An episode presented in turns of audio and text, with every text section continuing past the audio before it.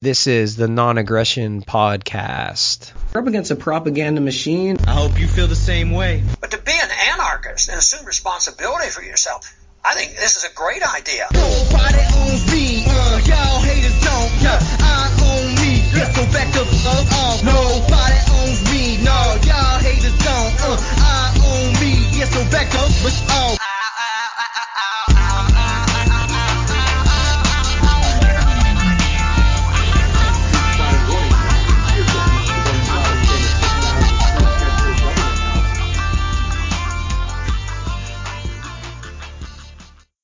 I'm happy to talk with Stephan Kinsella. He's a patent attorney from Houston, Texas. He's director of the Center for the Study of Innovative Freedom. Find that at c four sif dot org.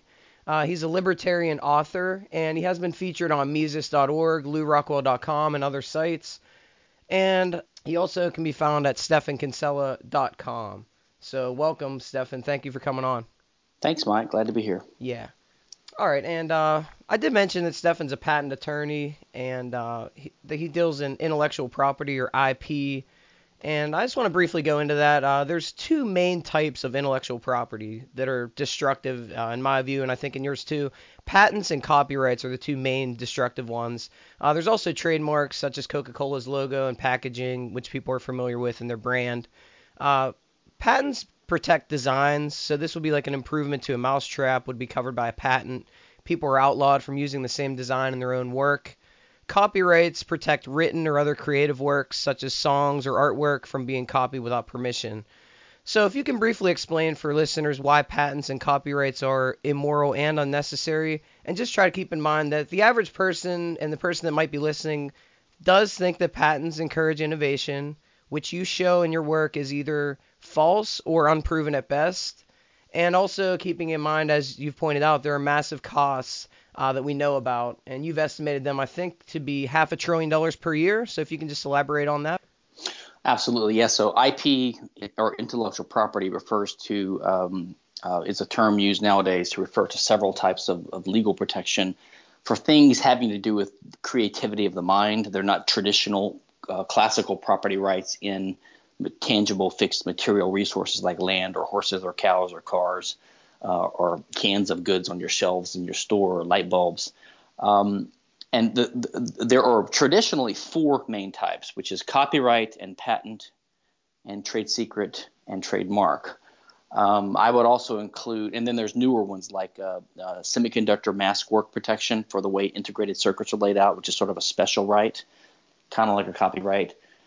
And there's also different types of patents and copyright, different types of patents within the patent field. There are design patents, utility patents, uh, patents on asexually reproduced plants. And in some countries there are um, uh, what's called petty patents. Um, that's patents that don't get examined, so they have less weight behind them or, or a shorter term. Um, and there's also defamation law, which is the right, the right to protect your reputation using defamation law, which is libel and slander, which is not typically considered an I P right, but I think it should be because it's very similar in motivation to the others. Uh, I think every one of these rights is completely um, um, um, unjust and destructive and counterproductive to their claimed uh, benefits, uh, totally contrary to the free market and private property and uh, free enterprise and competition. Um, contrary to what people have been led to believe by the people that push for these systems, which basically are all invasions of property, and they are all either uh, – they, they lead to censorship and thought control in the case of copyright, or they're used to protect established industries like in the case of, of a patent and even, even trademark to some degree. Um, they all permit legal bullying because larger companies can just use the threat of these things to get people to stop criticizing them or to stop competing with them or to stop saying things that you don't like. Um, there are in, innumerable examples um, that we could give, and the examples are never ending, and they, they, they pop up on an almost daily basis now uh, with the advent of the internet. Um, in the case of patents in particular, patents and copyrights are the two biggest ones and the two that do the most damage. I would say that copyright does the most damage to society because they last so much longer. They last over one hundred years usually, and um, they censor free speech. They prevent people from saying what they want to say, and it's used um, by the state uh, as an excuse to increasingly regulate the internet, which I think is a tool that's crucial for freedom. So it's hard to it's hard to measure how much copyright costs in dollar terms. It doesn't really cause as much financial cost on the economy as the patent system does. It does distort the culture. It does distort the way movies are made and the way sequels are made and the way media is distributed and the way music is made. It does distort that. It does have a cultural distorting effect. I got you. Um, you, you mentioned uh, you've estimated, what, half a trillion. That's just like your rough estimate, which is obviously a huge amount of cost. I mean, what what can you elaborate on, like how you arrived at that estimate? Or yeah, so for so that's so patents cover inventions, or just technical innovations. And patents impose a variety of costs on the economy. Um, um, you can just think about how it would do that. Number one, it encourages um, um, uh, lack of standards. So, for example, H P, Epson, Canon all have their own patents on their own laser cartridge designs, and they do that on purpose so that only they can sell the ink cartridges for their printers. And so instead of having like a common interface, or think about Apple's Apple's nice lightning plug for its new uh, things. That's covered by I P, and so only they can make those things. So that lets them have higher prices, but it also causes uh, lack of standardization in the market, which has a cost. Um, patent attorneys have to be hired, like me, to ob- obtain and acquire patents by companies, either for aggressive purposes or just for defensive purposes. So that's millions of dollars per year. Patent lawsuits themselves, when they're waged, millions and millions, tens of millions of dollars quite often uh, every year.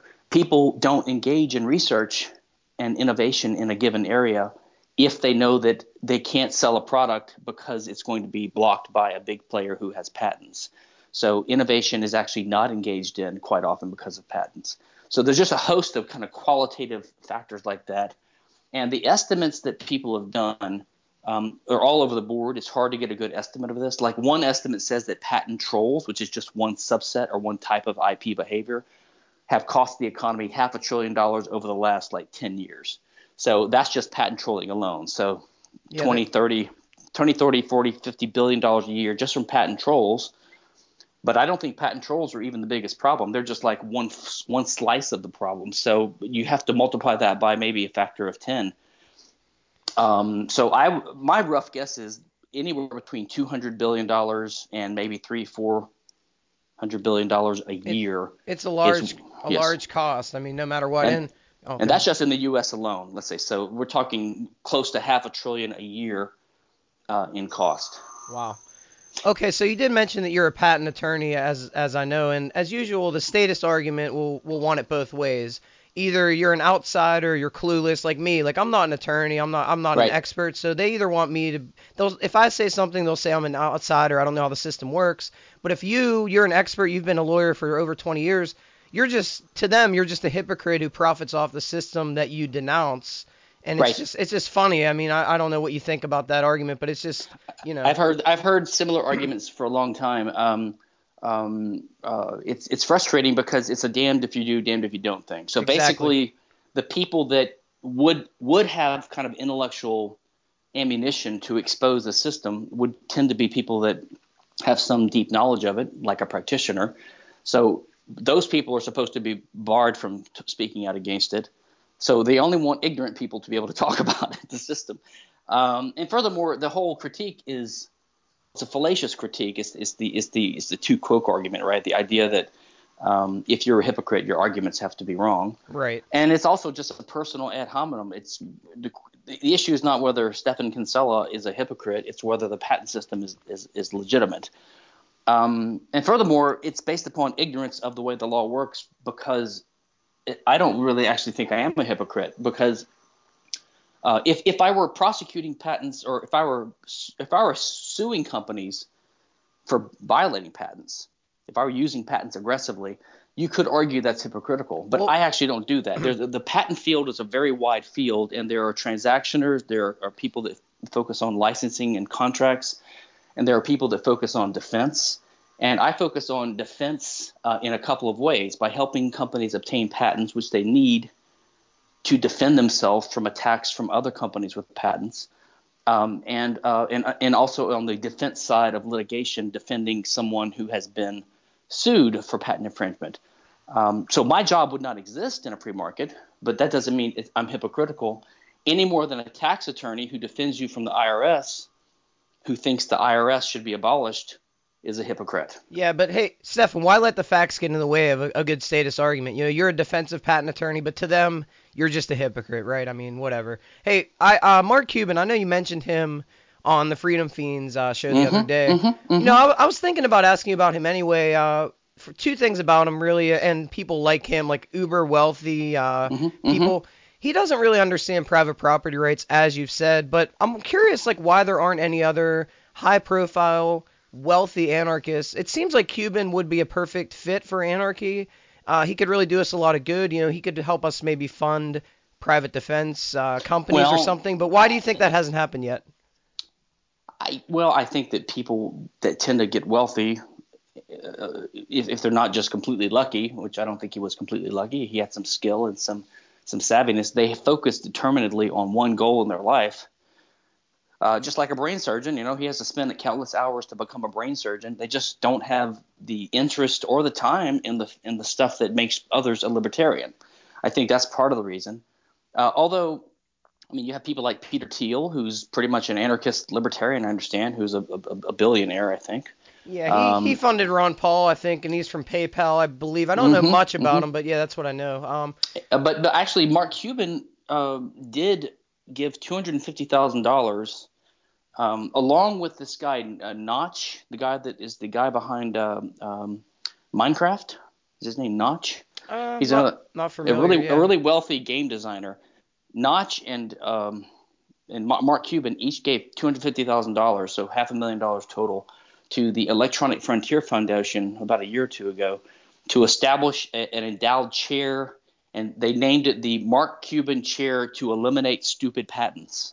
Well, but I mean, like so, you like you say, though, just eliminating stupid patents doesn't strike at the root of the problem, though. So it kind of might benefit his investments or his strategy, but it wouldn't really necessarily benefit free market, you know, freedom. So I, I mean, I have a feeling someone who is who is uh, has a, enough uh, intelligence and, and, and balls, frankly, and in putting the money, you know, where their mouth is, to put half a million dollars or two hundred fifty thousand dollars into something to stop patents of some form, I would think there was a good chance if, if you could sit down with the guy, like if I could sit down with him and he was interested in having an intelligent conversation, I probably could persuade him. I think there's a good chance he could be persuaded to, to oppose the patents in their entirety.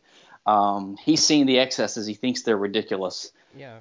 He's not striking at the root. I guess that's just not his specialty. Yeah, I mean, I wish you could sit down with him, or if you haven't tried, maybe you should try, because I think it's important that we get as many people as we can from different backgrounds, rich, poor, but especially wealthy people have a lot of influence, obviously, and pro- Cuban's a high-profile guy. But uh, anyway. Yeah, I think um, yeah. what's his name, um, the Amazon Jeff Bezos said a few years ago that he thinks software patents should maybe have a two or th- a three or four year term, you know, so he wants to reduce the term of software patents. He doesn't want to reduce all patents terms. Right. And he doesn't even want to get rid of software patents. And this is on the heels of Amazon having the one click patent, which was ridiculous, which they used against Barnes and Noble that Christmas about six or seven years ago. Right. So there's very few people that are really good on this. And that's because very few people have a principled approach to things anymore. Almost everyone is a sort of a, a, a kind of a pragmatic kind of utilitarian. They they don't want to be too radical, too extreme, too principled. They always want to tweak things and fix them, you know. Right. So the patent system is broken. It needs to be fixed. The copyright system is not doing what it originally intended. It needs to be fixed. That's their approach. And um, um, that's hard to overcome. I agree. Now, uh, Stefan Molyneux uh, – has been in the news recently, especially in libertarian circles. Circles, uh, he deal, dealt with copyright there. He took down a YouTube channel using the D M C A, the Digital Millennium Copyright Act. Um, do you think he was justified in doing that? And what are your thoughts uh, on Molyneux specifically? Um, so I'm actually friends with Stefan Molyneux. I think he's um, um, a very uh, uh, sharp, radical libertarian generally. Um, he's popular. He's uh, he's spread the message of liberty to lots more people than I probably ever have. Um, this kind of question kind of gets back to this hypocrite thing. It's, it's in a way, it's not the question. It's not really relevant. Um, uh, it, it doesn't. Uh, so what I think is the D M C A should not exist. The Digital Millennium Copyright Act should not exist, and the copyright law itself shouldn't exist. The reason it shouldn't exist is because people will use it. Right. If no one, if no one ever used it, it wouldn't be a concern. Um, um, I, I, I actually think um, I, someone sent me today a link to, back in two thousand nine. Uh, he had some comments uh, in a video where he seemed to threaten the use of defamation law against anyone who accused him of having a cult. And as I mentioned earlier, I regard defamation law as another type of I P. So here we have two cases where he has used or threatened to use types of I P, both copyright and uh, defamation law. Yeah, I mean, um, I, I, I tend to agree with you. I mean, I don't think I don't think what he does personally, uh, you know, uh, discredits his arguments in favor of anarchy or, or the people that he's converted. I know personally he's converted lots of people. I don't really pay much attention to him just because I don't have the time. His videos right. tend to be longer, but right. I am going to start paying closer attention to him to see. And I've heard some things, and he's he's definitely a radical libertarian like us, so that's a yeah. good thing. Yeah. But my, so so my my my primary view is one of theory and one of principles, and it's more about what the law should be, um, at, at, not about what personal behavior should be. How we we all live in an unfree world, and how we take advantage of it. Um, is is is an interesting question, but I don't know if I'm put myself out there as the expert on it. Um, I, I would say that um, um, uh, so so for example, any any modern libertarian who publishes a book with a regular press and has the regular copyright notice on it is in effect doing what Molyneux is alleged to have done, which was to threaten someone with copyright to get them to, to not do something. But if you have a copyright notice on a book and you don't take the extra effort of putting a Creative Commons license where saying everyone's free to use this, you're using the copyright the state has granted you to, in effect, intimidate people into not photocopying your book. So this happens all the time. Uh, I don't know why he would be singled out. Uh, he's singled out because he's he's anti-I P. But I don't think people that are anti-I P should be treated any worse than people that are actually pro-I P. Uh, so it looks to me like about half of the criticism against him is by people who are not even against I P. They just are, they're just having fun calling him a hypocrite. I mean, I would, I guess I'd rather a hypocrite who is against I P but on occasion uses it to someone who's in favor of I P and uses it anyway.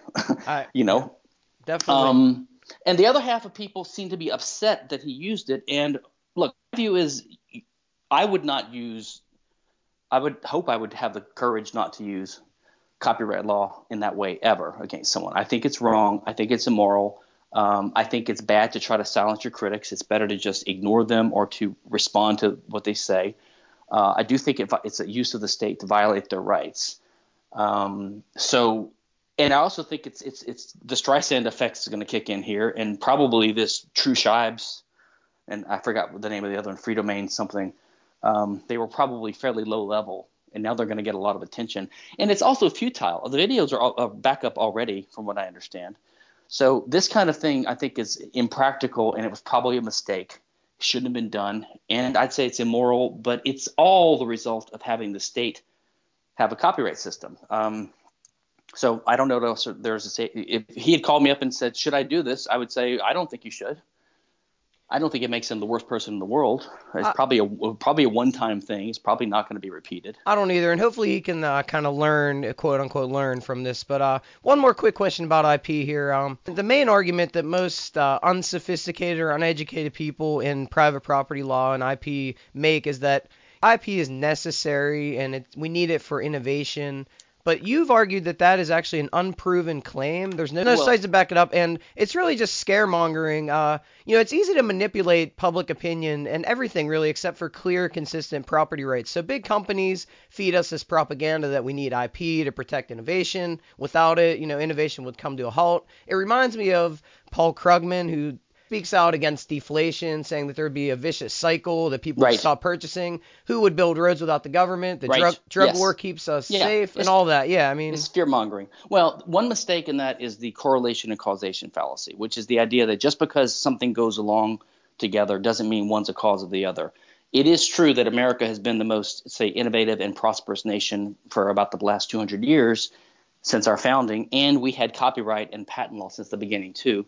But of course, we've also had about a war about every ten years. We've had taxation and export-import controls and lots of other obviously bad things. We had slavery for half a century. You know, we had lots of other things that also went along with our prosperity, and they shouldn't be uh, confused as the cause of it either. Well, but but um, hey, some people argue that women women earn the right to vote, so that proves that government can can change. That's actually an argument I've heard many times, and it's like, right. Why, you know?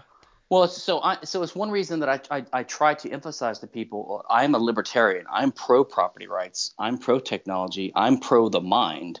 So it's not like I'm against copyright and patent because I'm a kind of a commie who doesn't like commerce and doesn't like profit and doesn't like technology and doesn't like innovation, which is, by the way, I think sort of the motivation for some of the leftist hostility towards patents, because they view it as a property right and they hate property rights. So that's why they don't like it. Good, good I point. Like proper, I like property rights. Yeah, you do. And, and you I, you actually know what they are. They they don't. I, I realize I realize that I P is contrary to property rights, and that's why I don't like – so so I just want to make it clear to people, I actually think that without – so so basically the, the claim given for patents is that they would they're necessary for innovation. Um, this is the standard line given to to kind of sell this idea. Um, on its on its face, well, first of all, you would think that we've had the law in, in force since seventeen ninety or ninety-one, over two hundred years. You think that by now someone would have been able to do a study or two to demonstrate this. No one ever has. All the studies seem to show it's a big uh, distortion on innovation, and it's a cost on, on innovation, and it's a cost on society. So there's no empirical evidence to back up their empirical argument.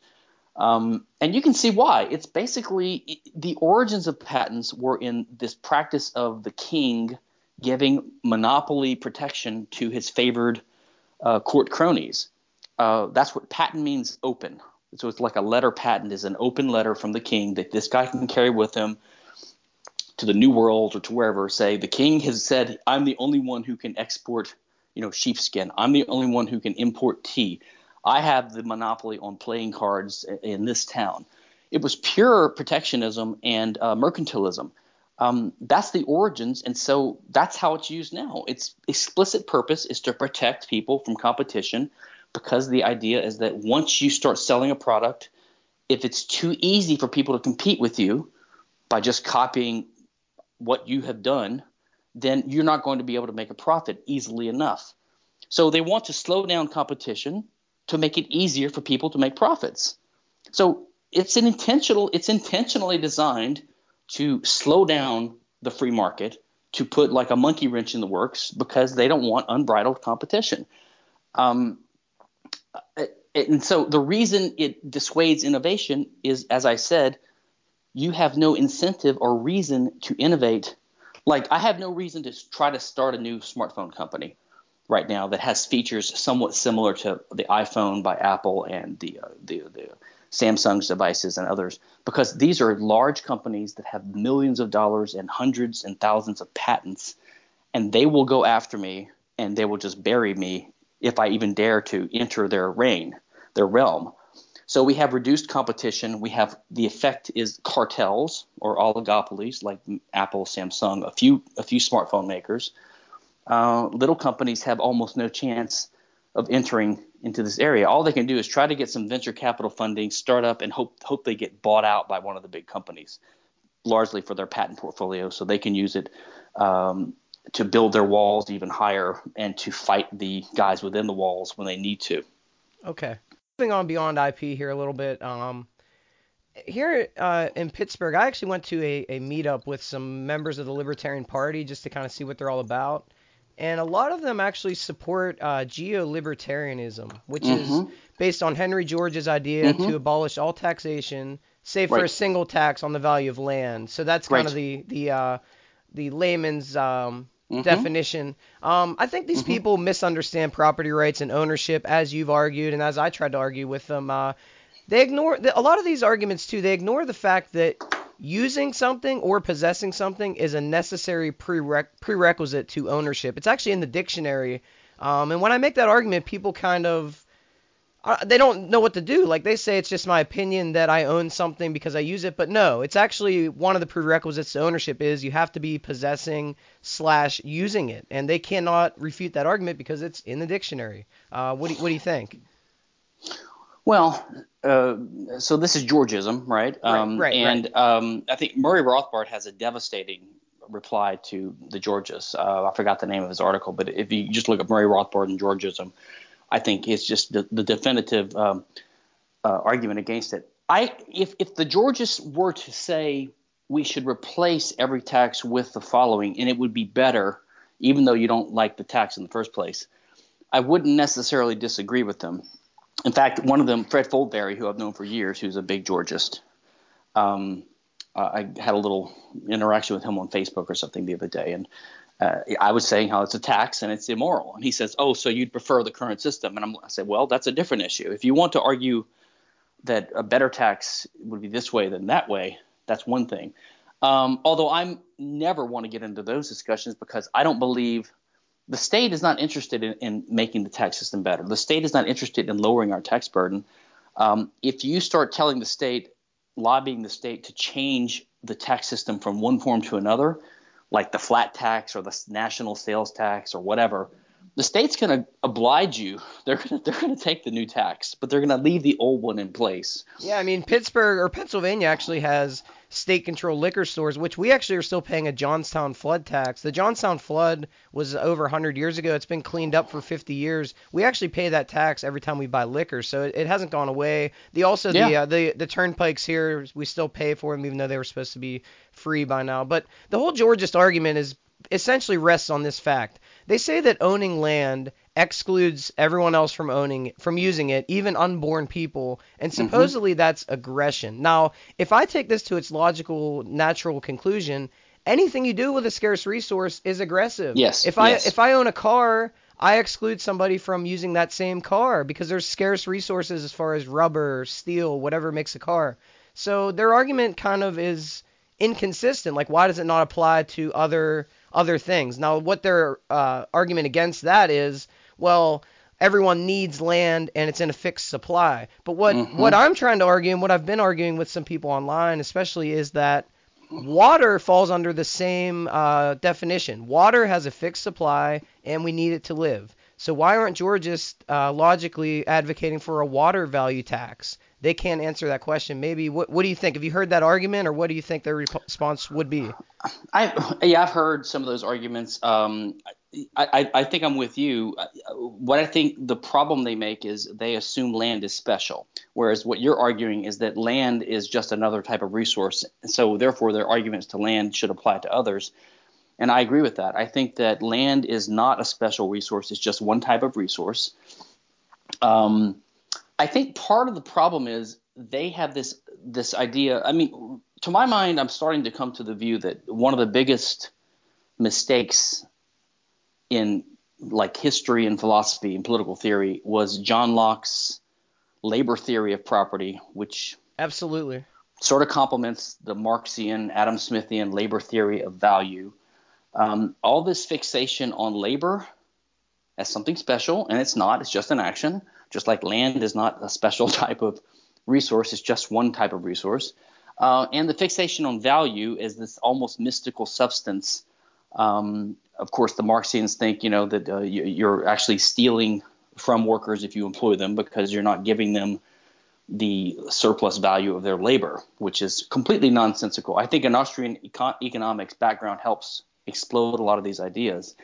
In the case of land, they have sort of a hybrid of these ideas where they say that um, the value of the land is not completely because of the improvements upon the land by the person who homesteads it. It has sort of an underlying value that was there already because just of the land's existence. So you don't have a moral right to own the whole piece of land, just the part that you improved. And therefore, the single tax can be distributed across the community for the part of the land that was na- naturally valuable already that you don't you don't have any claim to. Um, so I totally disagree with that as well, because um, under Austrian theory, which is very subjective in the sense of subjective theory of value, um, combined with political theory and libertarianism, sorry, Rothbardian type homesteading, you don't really you don't own a piece of land because you created the, the, the value in the land. You own the land because you have a better claim to it than anyone else, and that is you were using it first. Um, in a sense, it's just like something's class, class or characterization as a good depends upon how it's regarded by the user. So like whether something is a consumer good or whether it's a, uh, a capital good or whether it's um, a good at all, right? Whether it's uh, – it depends upon how the user regards it.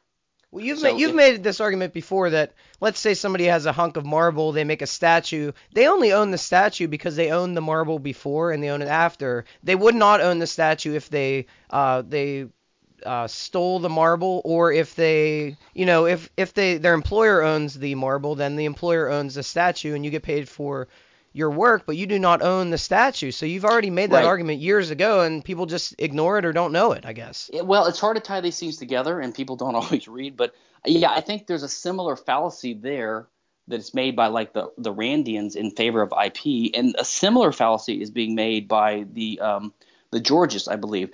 They all assume the validity of this model that ownership comes from owning the fruits of your labor. So basically it's all based upon this metaphorical notion that the fruits of your labor produce something of value, or as Randians call it, they produce values, and those things are owned. Now the Georgists take that and they say, well, but the fruits of your labor only created the improvements on the land, so you don't have a right to the underlying land itself. Okay, so th- they're going with it that way. The Objectivists say, well, the fruits of your labor might create a valuable song or invention, and you own that. They're all using this imprecise, vague metaphor to to uh, to, to come up with their conclusions, which are all wrong for those reasons. Um, they the problem is revealed in the following way: when people like objectivists or other libertarians who haven't thought too deeply about this, when they sort of recite the Lockean libertarian basis of ownership, they'll say something like, there are three ways that you can acquire property.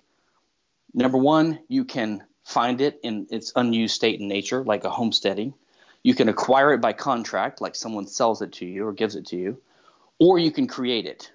So they, they put this third category in there. And then when you put the third category in there, that opens the door for intellectual property and for the confusions that even the Georgists have, that that creation is a source of property rights ownership, and, and but if you don't create the land, you don't own it. In that same article that I referenced about the uh, the marble statue, you take on that argument as well, and you say that creation is not sufficient or necessary for ownership. So everyone should just read that article. I'll link it on the podcast. You know, it's it's all there if people would just pay attention, and maybe they just don't know about it, so I'll link them to it. But that's yeah, the, what it the, is. I mean, the, the idea is people don't distinguish between the source of wealth and the source of property.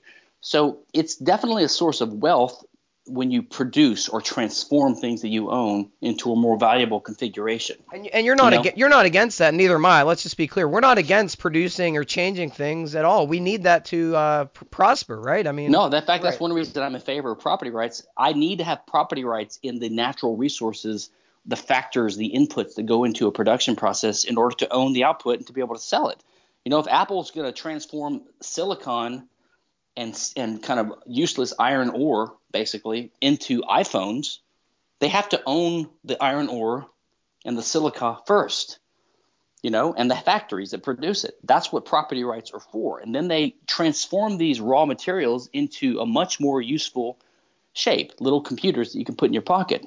Right. Then is- they can sell them for a profit. This is all good. This is because of property rights. Right. It's not it's not against them. Now, one one other thing, I'm kind of working on a post for my site that's going to detail geo-libertarian or yeah, geo-libertarianism more, is that the whole the whole thing is just full of fallacies, and the main thing is that it's a dishonest argument as well. Like, they technically say that, well, land isn't a fixed supply, but effectively it's not. And I guess I've maybe defined this term like effective land. You mm-hmm. can you can build land above ground, below ground, and into outer space. So there is a, there's effectively a limitless supply of where somebody can live. I, I live on the second floor of an apartment. There's people that live next door to me. There's people that live below me, next, you know, and there could be a third floor. So yeah, the land we rest on is fixed, but the improvements we make, if there are uh, correct private property laws, would allow effectively unlimited land, effective land. Like, their whole argument is we need equal access to land. We can have that without without uh, limiting private property rights. We can just build above ground, build below ground, go into outer space. There's lots of ways to increase livable, effective land, in my opinion. Yeah, I agree with that, and um, um, I, I mean, I agree com- totally with that. Yeah, the, the land is, and plus there are other things that are in somewhat fixed supply. But that doesn't mean you have to have some kind of. Yeah, I mean, it's, it's just a technicality. They're, it's semantics. They're saying, well, there's never going to be more than maybe one hundred million square miles of land. But the other thing is, if they're going to talk about equal access, there's no such thing as equal access. Somebody today has better access to land than somebody fifty years ago because there's more advanced uh, transportation. There's more advanced tools to look up land values or find land. So there's never a such thing as equal access. And also, if there's more people on the land, that means there's less land per person, which is not equal access. I mean, you know, if there was one person living on Earth, or two people, let's say, and then two more people are, are born, uh, there's less land for everyone. So it's not equal access. They're saying it's equal access to the value of land, which, again, it's just a semantic argument. There's no way to even properly value, like, who values the value of land? Oh, so, yeah, oh some bureaucrat, crap, like, yeah. Of, of, of course, we're largely benefited as well by the fact that other people are homesteading land and claiming ownership of it.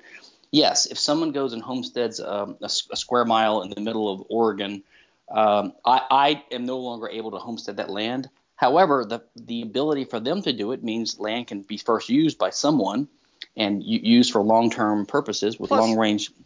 Plus, they my, also my point is, if you go out into the world of a world of seven billion people with everyone owning land, you're better off because there are services available now. There's roads, there's right. shopping markets and doctor's offices. Well, and they also you know. ignore the fact that you did have the chance to homestead land. You just didn't uh, capitalize on it. Like, everyone has a chance to homestead land. It's just you you didn't capitalize on it. Like, you actually do have equal access. You just didn't do it first, whether you're – you know, it's not worth your time. Like, you can't research a square mile in Utah. It's just not worth your time. But you did have the chance to get it before anyone else. You just didn't do it. And, and I would I would say that there's one criticism of land ownership, which is made more by left libertarians than by Georgists, which I think has some merit if you uh, kind of give it a Rothbardian, Hobbesian spin. And that is this sort of opposition to the enclosure movement, like in England. Um, so the idea is is one that even Hoppe uh, uh, kind of inadvertently refers to in his – I think he has a two thousand eleven article in the uh, – the Journal of Libertarian Papers, that which I'm the editor of, um, he, um, he uh, on private property and, and these kinds of issues. And he says that imagine a town where there's a common path. And so he he says that they've been using this, this this street basically for travel between their houses and to get to the river. They've established by homesteading, by use, they've established sort of an easement right over it. So it's like a partial property right or a right defined by use in a certain way. So if someone else worked later to homestead the street and try to make it into a private paved street and charge a, a, a you know fares for people to use it, they would have to take it subject to the pre-existing easement. In other words, people would still have the right to cross over it, at least people in the town. Well, I, so, I think that would actually be – I, I would push back on that. I think that would be a question for the courts because you can't really have two – two owners of something. Like if a group collectively uses something, then that doesn't necessarily mean they own it. I mean, say I shop at the same grocery store for five years and then all of a sudden somebody buys them out and take tears it down. I don't own the right to go to that grocery store just because I've used it. I mean, I I don't own it. I mean, it's kind of true. Yeah, I mean, but you but you but you were using someone else's property under their terms. In in in the other case, you could see. I mean, it is possible to divide ownership up. It's, so let's suppose I own uh, a tract of land and I'm your neighbor and you want to be able – you want to have the right to cross over a corner of my land on a daily basis t- to make your travel easier. I could sell you that right. It's called an easement or, or a servitude in, in the civil law. Um, in that case, I would own the basically the, the full or most of the ownership of the land, but you would have a partial right to drive over it for that narrow well, purpose. And okay. it could be it could be an inheritable right. Well, okay, and this I guess I would ask then in this case, again, I think this would be something for the courts to decide and it's interesting, but in that case where like a lot of people use a common path, do you think it's been established? Like, do you think ownership has been established, or it's still just kind of a, an unknown resource and people haven't demonstrated enough use to meet the threshold for ownership? Like, what do you, what do you think? No, I agree that you could imagine courts getting involved to make the decision, and there would be have to be standards, and you'd have to have thresholds. Uh, I think Hoppe's idea is he's assuming that there's enough open and notorious and longstanding use uh, in this way that uh, that a court say would would would say yes, they've homesteaded at least an easement on this land. Um, that's their use, because remember, property rights vary depending upon the resource at issue. Like, you could imagine property rights in airways, the way airplanes cross, or shipping lanes, sure, or fishing sure. rights, or uh, uh, roaming cattle or ruminants uh, over the uh, over the land. Uh, ownership is expressed in different ways and, and demonstrated in different ways. I mean, farmers. Ranchers will brand their cattle with their sign, and that's a kind of a evolved, developed technique for identifying, and that other people are expected to respect. And it's also probably I P law if you copy their, their brand mark, right? um, that may be that may be copyrighted. I don't know. I don't know. Yeah. That's an interesting question. I don't know about that one. Okay, now let me. I'm not going to try to like call you out or anything, but I want to hear your opinion on this. In two thousand four, which is ten years ago, of course. You said that you didn't believe anarchy was likely to be achieved, and I'll quote directly from an article. It says, you said, in my view, we're about as likely to achieve minarchy as we are to achieve anarchy, that is both are remote possibilities. Um, and you say that both are exceedingly unlikely. But then recently I did hear something that you said, and you said you were debating with uh, Jan Helfeld, or Jan, mm-hmm, Jan Helfeld, mm-hmm, mm-hmm. and you actually said to him, it's a great debate, you said to him that, you know, within two to three generations, it's likely that the anarchists will succeed and that statists are kind of a dying breed nowadays. So, I mean, do you still feel this way that you did in two thousand four? Have we made progress towards anarchy? And what are your thoughts on that going back ten years? Oh, I have to revisit all that to see the whole context, to see uh, – I could have – I don't know. Maybe I was in a, a good mood one day and a bad mood the other day. um Um, well, I, okay, my... let, let me rephrase the question then. Do you think that we are likely to see anarchy? Like, what do you, what would you estimate a rough probability of seeing anarchy within the next, let's say, fifty years in the U S? Uh, something approaching anarcho-capitalism. Like, what would you estimate? It's likely, unlikely, one percent chance, fifty percent? Like, what, what do you think? Well, I go back and forth on this, right? First of all, the future is unpredictable. We have to admit that. Um, And look, w- when I talk about these likelihoods, there's sometimes the reason I say that is for a couple reasons. Number one, the minarchists call us utopians. So I, li- I like to just point out that the idea of a limited government is what's really utopian. Okay, so this minarchy that they're in favor of has never existed, and I don't think ever really well, will exist. A- as you said on the Freedom Fiends as well, and this is the first time I've ever heard, it's an excellent insight. You said that there's no such thing as an unlimited government, and your exact words were, even Hitler favored a limited government. So the only question is, what are your limits? And that, I think, is a brilliant insight that needs to be, you know, spread around, and I think everyone needs to hear that because it's it's a really good insight. There's no such thing as an unlimited government by nature. It cannot be unlimited. Right, right. So. They can't be unlimited. They can't be omnipotent. They can't be omniscient. Um, um, so – And another reason I make that point is because I want to point out that I'm a principled libertarian, that I'm an anar- I'm an anarchist and I'm a libertarian, even though or even if I don't think I'm going to achieve it in my lifetime, because I'm worried about these activist types that are so impatient to get their results, and and they're promised everything by these radicals. You know, we're gonna we're gonna achieve liberty in six months or two years, and when they don't, then they get they despair and they give up and they just move on to. Or they sell out, or they start voting in electoral politics. So I want to make it clear, I'm for liberty because it's the right thing to do, and it's the right way to be. I'm for liberty even if I don't think uh, – I mean, there's a great quote in C S Lewis's uh, Narnia books. I think it's in The Silver Chair. I have it on my website somewhere um, where, you know, the, the, the Green Witch or something has the kids kidnapped underground in her evil kingdom, and she's got this kind of – drug in the air, kind of slowly hypnotizing them, seducing them, and she's trying to persuade them that the the world above Narnia doesn't exist, that Aslan, who is the representative of Jesus, doesn't exist. And all of a sudden, one of the characters, I think is Puddleglum, sticks his foot in the fire to kind of shock himself back into awakeness, and he says, you know what, maybe you're right, maybe it's just a fairy tale, maybe the world above doesn't exist. But even if it doesn't exist, I'm going to act like it exists. I'm going to act as if there's an Aslan. And to, to my mind, that that little speech is kind of how I feel about libertarianism.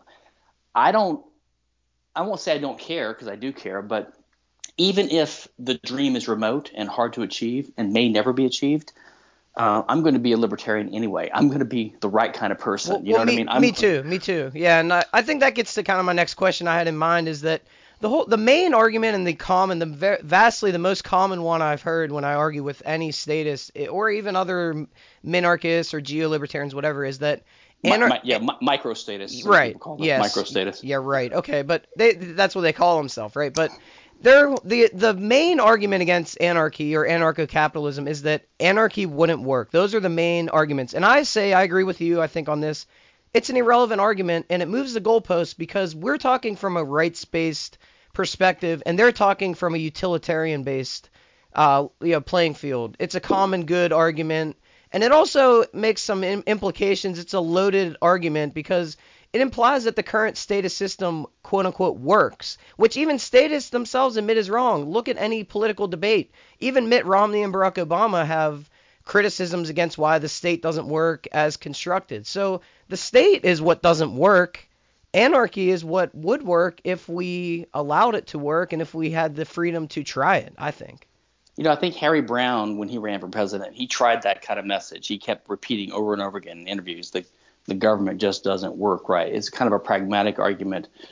Um, I think that the, the fundamental error being made here by everyone on the other side, all, even the microstatists or the uh, Georgists or the minarchists even, um, the fundamental mistake is they all favor a state of some type. So they're all thinking, what policy should we favor the state to implement? What system do we favor the state propping up or providing the uh, you know, the necessary foundations for? Yeah, and it, so, and it assumes the conclusion, right, that we need a state. Like it doesn't actually address the fact that we may not need a state at all, and it may be it may be economically and morally, obviously it is, but economically better as well not to have a state. I mean, well, but but it but it assumes when they talk to someone like us who's an anarchist, they want to know what our system is.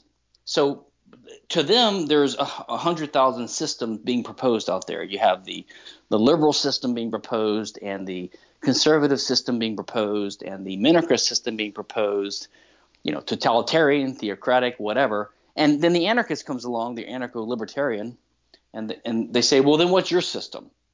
And they want to ask you questions like, well, how would it work? And what they don't understand is we're different than all the others because we don't favor a system. What we what we oppose is systematic violence. Right, and it's like a and, quote. It's like a quote that a friend of mine showed me, and I I don't have the exact quote in front of me, but it basically said the state is almost like a destructive fire, and the, asking how would it work, anarchy is like saying, you know, what would you replace the destructive fire with? You don't replace it with anything. You just oppose, consistently oppose aggression and just keep doing that until it goes away, hopefully. Yeah, I get this in I P. I get it in anarchist questions all the time. People, they, they want certainty. They want to say, well, what's it going to look like in your in your ideal society? And the real, the honest answer is, it's going to be society where there's very little violence.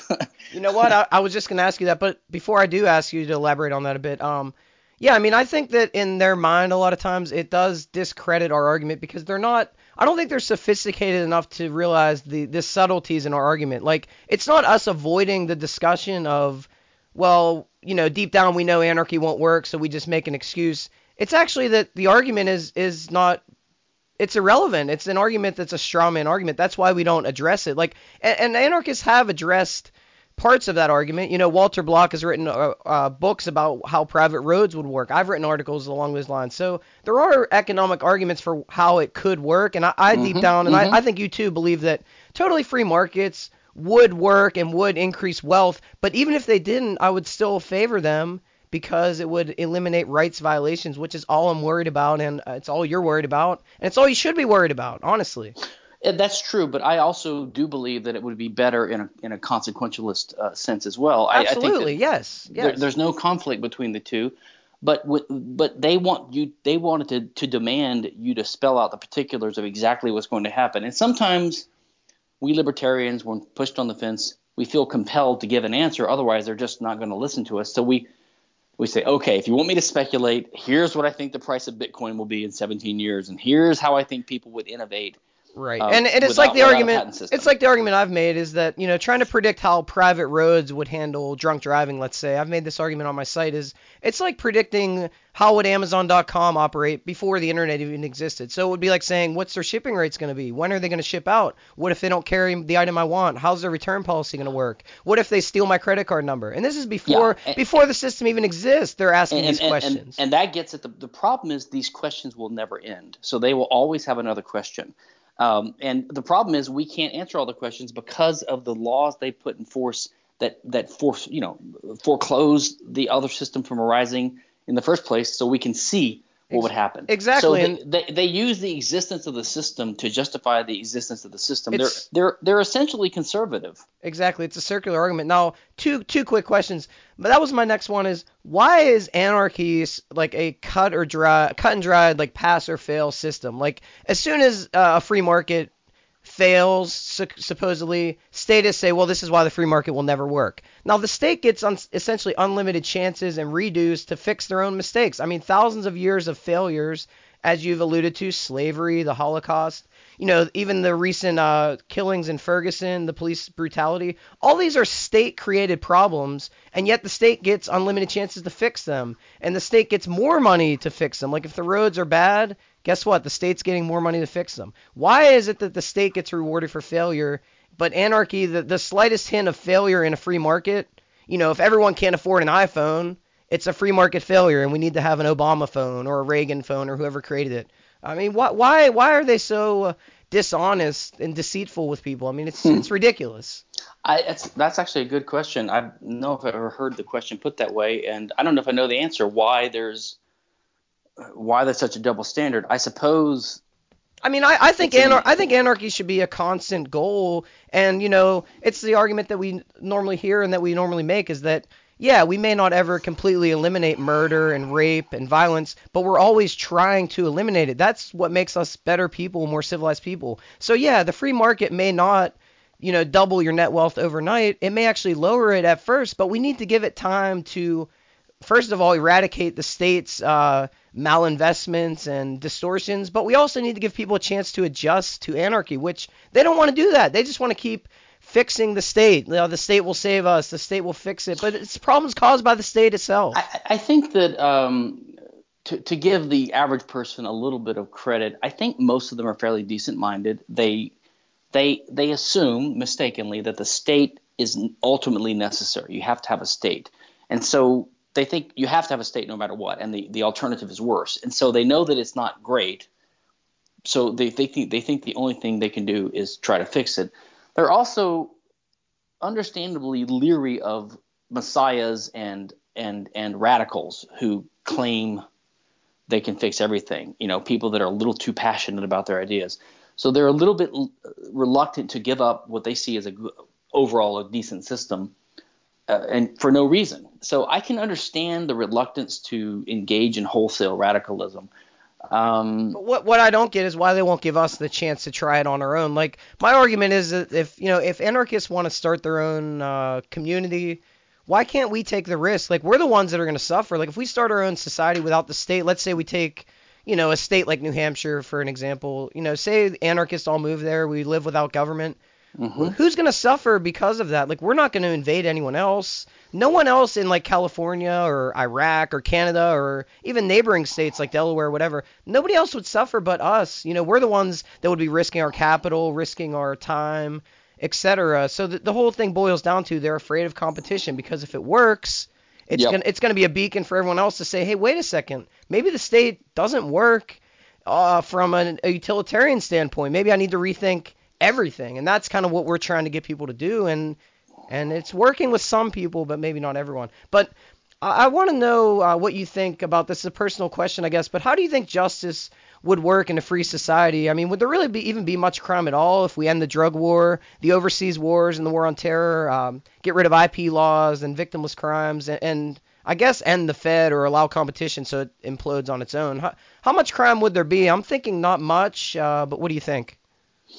So we have to distinguish two types of crime. You have institutionalized crime, which is what the state does. So as long as we have a state, there's going to be crime just by the government's existence. But if we um, even if we had a minimal state somehow against, you know, even though it's unlikely, um, in today's day and age with technology, and technology is going to keep improving, prosperity is going to keep improving, uh, yeah, I think crime would be almost negligible because there'd be no reason to commit it. Uh, I think we would have such wealth, such an unimaginable wealth, that it'd be easy to make lots of money.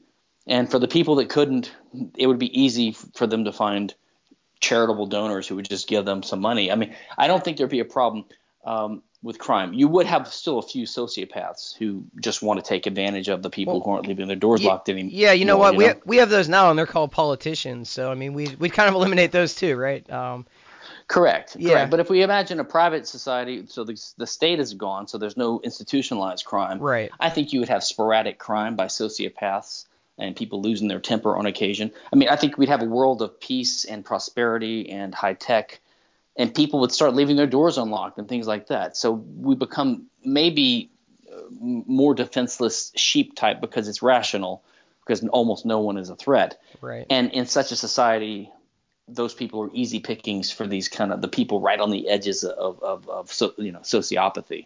Right. So I guess you would have an occasional crime, but I think it would be like reduced by a factor of like a million or something. It'd be, it'd be almost nothing. I, I agree one hundred percent. Now you've, I think, I don't know if you endorse this argument or not, but there's been the argument made that we don't ever actually escape anarchy. And you've, you've alluded to the argument that there's anarchy between the states. Like there's no super state that tells the U S A what to do, at least not yet, I guess. But um, my, my whole uh, question about this is, assuming that we never escape anarchy, which I guess I can grant that for the sake of argument. It's a different argument, I guess.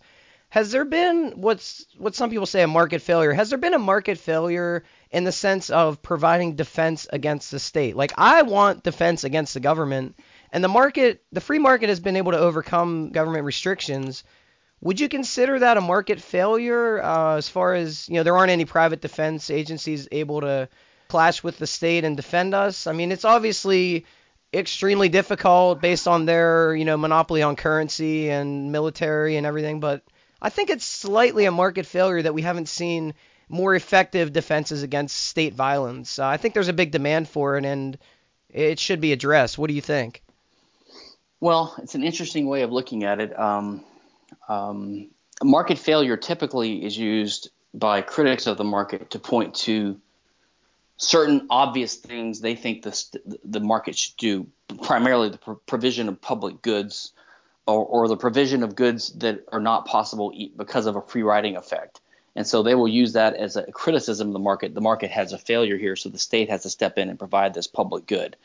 Um, I don't think you're using it in that sense. You're using it as in some kind of just the market is not Yeah, I mean, I enough. think I it's think not the mar- enough to defeat the state. Yeah, basically. I mean, I think the market has has failed to overcome the state, and uh, I guess market failure is commonly used that way, but like, why hasn't the market been able to even scratch the surface of defending us against the state? I mean, it's I – well, first of all, so the I think you're alluding to an article by a guy named Alfred Kuzan, like in an early mm-hmm. issue of the Journal of Libertarian Studies, and it's called Do We Ever Really Get Out of the State? Um, it's a classic article. He's actually not even a libertarian, I believe, and he published a, a follow-up to it a few years ago called Revisiting This Argument, in one, like one of the last episodes of the, of the Journal of Libertarian Studies before it went um, – before it went under. But um, and his argument is not just that there's anarchy between the states, but that there's anarchy within a state. That is, imagine the U S federal government. There's there's like President Obama is nominally at the head of this pyramid of power, but the people he talks to, he's not pointing a gun at them, right? They're listening to him voluntarily in a sense, and everyone else in the state, they're all following a certain set of rules. So it's like a private order that works without an external coercive threat to well, keep that, it together. That's another question that I have, I guess, jumping off from that is I don't actually consider Barack Obama um, a violator of the non-aggression principle in most cases because he doesn't actually arrest people. He doesn't actually fight the wars. He just kind of tells people, hey, go go commit a crime, and they listen to him on their own, you know, on their own uh, free will and on their own accord. So I think You know, yeah, that's a, that's another area of dispute among libertarians. I, I would I, I would take the other side of that one. Um, Um, I wrote a paper uh, with Patrick Tinsley in the Quarterly Journal of Austrian Economics a few years back, about ten years ago, called uh, Causation and Aggression. And I try to analyze the the, the the nature of responsibility for certain sort of indirect actions like what you're talking about, like giving giving orders. And um, I think that the the reason people say, and maybe you can correct me uh, for your reasons, but the reason people say Barack Obama is not responsible is because they imagine this fixed pie of responsibility. Like, if you make Barack Obama liable for the actions of some goon that he orders to do something, then you have to you have to say the goon is not responsible, uh, and you're reluctant to do that. So you, no, you have I mean, to I, choose. I just don't think that you can hold somebody responsible for essentially words. I mean, I think you've made the the counter argument to yourself because you've said that words aren't aggressive actions, and that's not all, per se, not well, per se, but the, okay. the, but I think they can be means as part of a causal chain of aggression in some cases. Um, but ultimately, he's not responsible. Like, even if Obama says, you know, you have to go to war or else we'll arrest you. Well, who's going to arrest you? Uh, you know, a soldier or, or a private or a, an I R S agent will arrest you, or somebody, a cop will arrest you. If they don't, if they don't, if well, they choose not to, then someone else okay. will arrest them. So.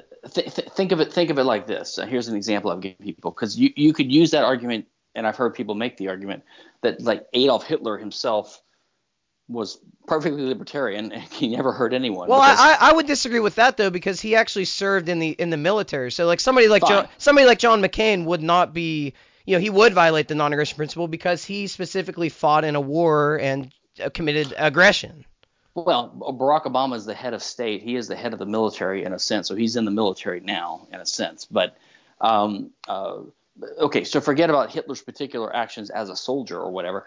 As the as the the Führer of Germany, when he's in his bunker giving orders to people in that capacity. Um, now, so I have just imagined the following scenario. Suppose there's a Jewish woman who's a house cleaner there, and she, you know, she knows Hitler, her family's about to be uh, sent sent off to the Holocaust, and if she has the chance to just take a letter opener and stab Hitler in the neck, she can end the war and kill Hitler. Would that be an act of aggression? And I think the answer is clearly uh, no. And but the only way to conclude that is to say that Hitler's position on top of a pyramid of power with, with, within a, within an organization um, is a sufficient causal nexus I, to implicate him in liability for what the underlings are doing. I would actually say that technically it it is an act of aggression because uh, I I can't assign any specific blame to Hitler. Let's assume that he didn't actually kill people or fight in the war uh, in the trenches. Right, right. He's, he's only giving orders. So I mean, it's like it's like if I tell somebody, "Hey, go rob that bank," is somebody justified to come after me for saying that? No, I mean you're. Well, but I mean, that's I don't think that's the same. That's not the same thing. I mean, uh, we have to look at things contextually and socially. And saying "go rob the bank," um, it, it, you know, it's like it's like if I'm standing a mile from you and I say, "Hey, I'm going to kick your ass." But or that, that's I'm a direct, saying, but that's a direct threat that you're going to do it. You're not that's sending, not that direct. But I'm you're a mile not, away. But you're I'm, not I'm, sending an agent to do it. That's what I'm saying. The clear, the, the to me, the where it breaks down is that there's an agent on Hitler's behalf that's killing you. It's not him himself. So you have to blame the actual yep. agent, in my opinion. Now, I mean, I think you blame them both. Um, that, that's my view. Um, I mean, imagine a woman who's got a boyfriend, and she seduces him, and she persuades him to kill her husband so that they can go run off and elope together. I, I view them as basically uh, co-conspirators in a crime, even though she just persuaded him to do it. She didn't coerce him. She didn't even pay him anything monetarily. Yeah, I mean, I, right? I, I couldn't disagree more, but I think that's kind of getting into a whole other debate. Maybe we'll have it another time. I think that could get into a lengthy debate, but I, I respect your views, and I definitely want to read that article that you alluded to earlier to get some other views on it. Maybe I'll change yeah, my mind, you know? It's Causation and Aggression yeah. in, in, the, in the Quarterly Journal of Austrian Economics. I will definitely look it up. We haven't really seen anarchy uh, in the common use as far as like no state. We haven't really seen it tried anywhere. You know, I know you've said it's been tried hundreds of years ago or thousands of years ago, but we haven't seen it tried in co- in modern day society, you know, post Rothbard. Uh, things have changed. You know, we have the internet now, we have better infrastructure, knowledge has increased. I don't think we have seen anarchy in the way that it's commonly defined tried. So I think it's kind of a straw man to say that argue, you know, anarchy's been tried and hasn't worked. I, I don't think it has been tried for the common person. I think that's right, although if you go along with the idea that the state is limited necessarily, then all states are always limited. There's areas of life which are largely free of government control.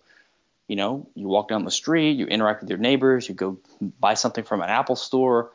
These things, their state is in the background, but they're not always there. Um, and so they're kind of – I mean the internet itself is fairly anarchistic in the way it's run and the way it's ruled. It, it is, but I mean the state still heavily spies on it. I mean the N S A is obviously listening to us right now probably. Not that I care, but you know, what's up N S A I guess. But yeah, I guess – I think yeah. uh, to, to me the big dilemma, the, one of the big like anarchist dilemmas is let's suppose somehow the U S became an anarchist libertarian uh, region somehow.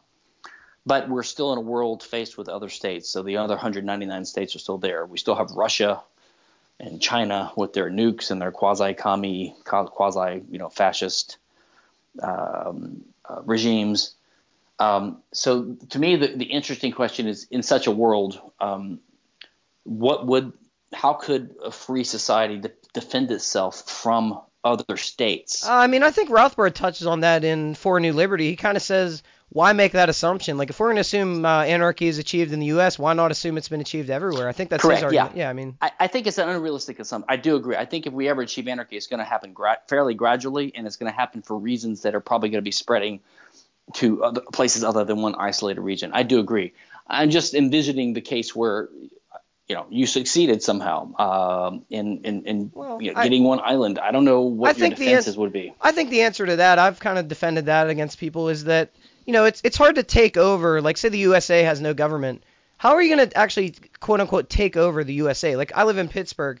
To take over Pittsburgh, you would have to take over, like, every individual uh, street, every house. Like, just because you, quote unquote, conquer my neighboring street five miles down the road doesn't really affect me. I mean, I'm I'm against them doing that, but I'm not bound to their laws. Like, the reason you can take over and why war is so bad is because you take over the government apparatus that taxes true. and sets yeah, laws. No, so I mean, true. that's a good point. It's too. like guerrilla, it's like that. guerrilla warfare, you know. And I think Rothbard gets into that too. It's like guerrilla warfare. Like, it's so much more uh, costly and, and tough to take over a decentralized society than one that has a strict hierarchy of government. So I think that's I think that's the answer. It's too cost prohibitive to take over each individual household. Basically, it just it just wouldn't work. And there's no you don't gain anything from taking over my house. Like, what do you what are you gonna take? My computer, maybe fifty bucks, but you're gonna it's gonna cost you ten thousand just to find me. You know what I mean? So yeah, I think that's probably the practical answer. Um, um, I think, I think more that's probably right. Yeah. I mean, I think more reading is definitely maybe more writing on my part is is warranted on that. More research. Um.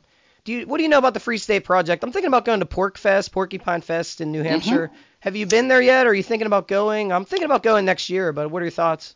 Uh, I've never been. I've been invited a couple times to uh, – I think there's another one in New Hampshire, and there's the Pork Fest, and there's another one in New Hampshire, the Liberty Fest or something like that. And uh, uh, I'm a – I know a lot of people – I know Ian Freeman and, uh, you know, the, the, the Liberty – the talk, uh, Free Talk Live guys. I've heard nothing but good things about it. I think I've heard that it's great, and I want to go someday, but I haven't made it there yet. And uh, the Free State Project is one of the only sort of libertarian kind of quasi-utopian projects in the in the last thirty, forty years that I've heard about that is actually not a scam and hasn't fallen apart. fell right. apart. Well, I'd encourage um, I'd encourage you to try and go to Pork Fest next year. I think I'm going to go, and I, I want to get other people to go because I'd love to meet you in person and talk with other people like you, Michael Dean, you know, mm-hmm, uh, Davi mm-hmm. Barker. So maybe if you can make it, it's in June, I think, and I, I'm I'm thinking about, you know, setting it up. Uh, I don't know.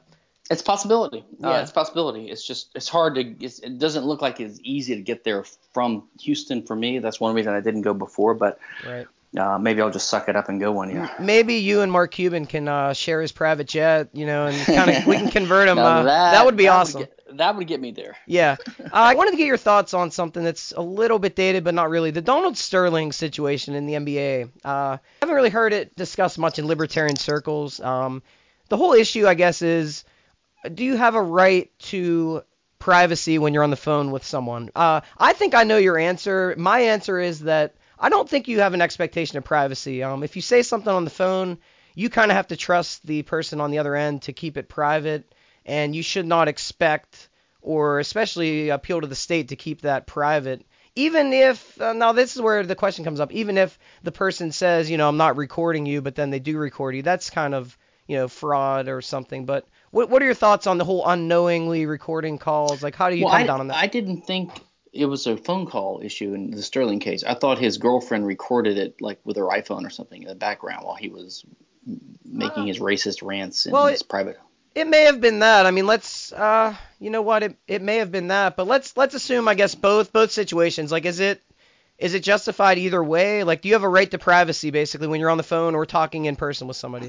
Well, as a so first of all, the the the, the idea of expectation of privacy is just the lawyer's language they use to justify um, a, a decision by a judge about whether or not, you know, the Fourth Amendment was invaded. So. I, I think the expectation of privacy idea is not a, really a coherent libertarian one. And even the right of privacy is not a coherent libertarian one. All you really have is property rights. Um, right of privacy is used um, as sort of a shorthand for some kind of cluster of civil liberties or property rights, and also as a prophylactic shield against what the state can do. So in that regard, I'm in favor of it.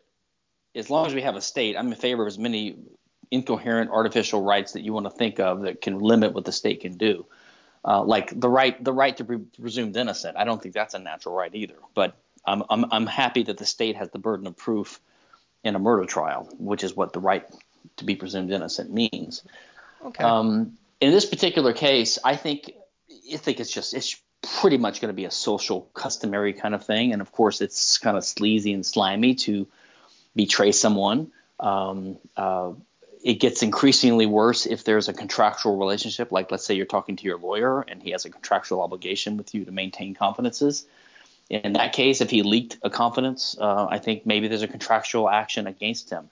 Um, of course, the bigger damage is going to be he's going to lose his reputation and not going to get any more clients. So really these things take care of themselves. Um, I guess technically you could argue that this woman was in his house and she was using his property without his permission, like standing in his living room with a phone behind her back recording what he was doing, and she should have known he wouldn't have consented to that. So in a way it's a type of trespass, but on the other hand, he he set the situation up. You know, he let her in his house, he trusted her. Right. I so, think it's an interesting debate, and I think uh, the courts would probably decide. Um, I just want to point out, statists, they all think they are smarter than us when it's actually the, the total opposite. Uh, they think they have us cornered with these so-called like gotcha arguments. Uh, we've heard them all before. You know, we're we're happy to debate you, to, to speak with you, but they run away. They call us childish. They cite uh, loopholes in I P, like, oh, it's just a loophole that when you say, oh, you have your original M P three, even though you copied it, like that's just a loophole.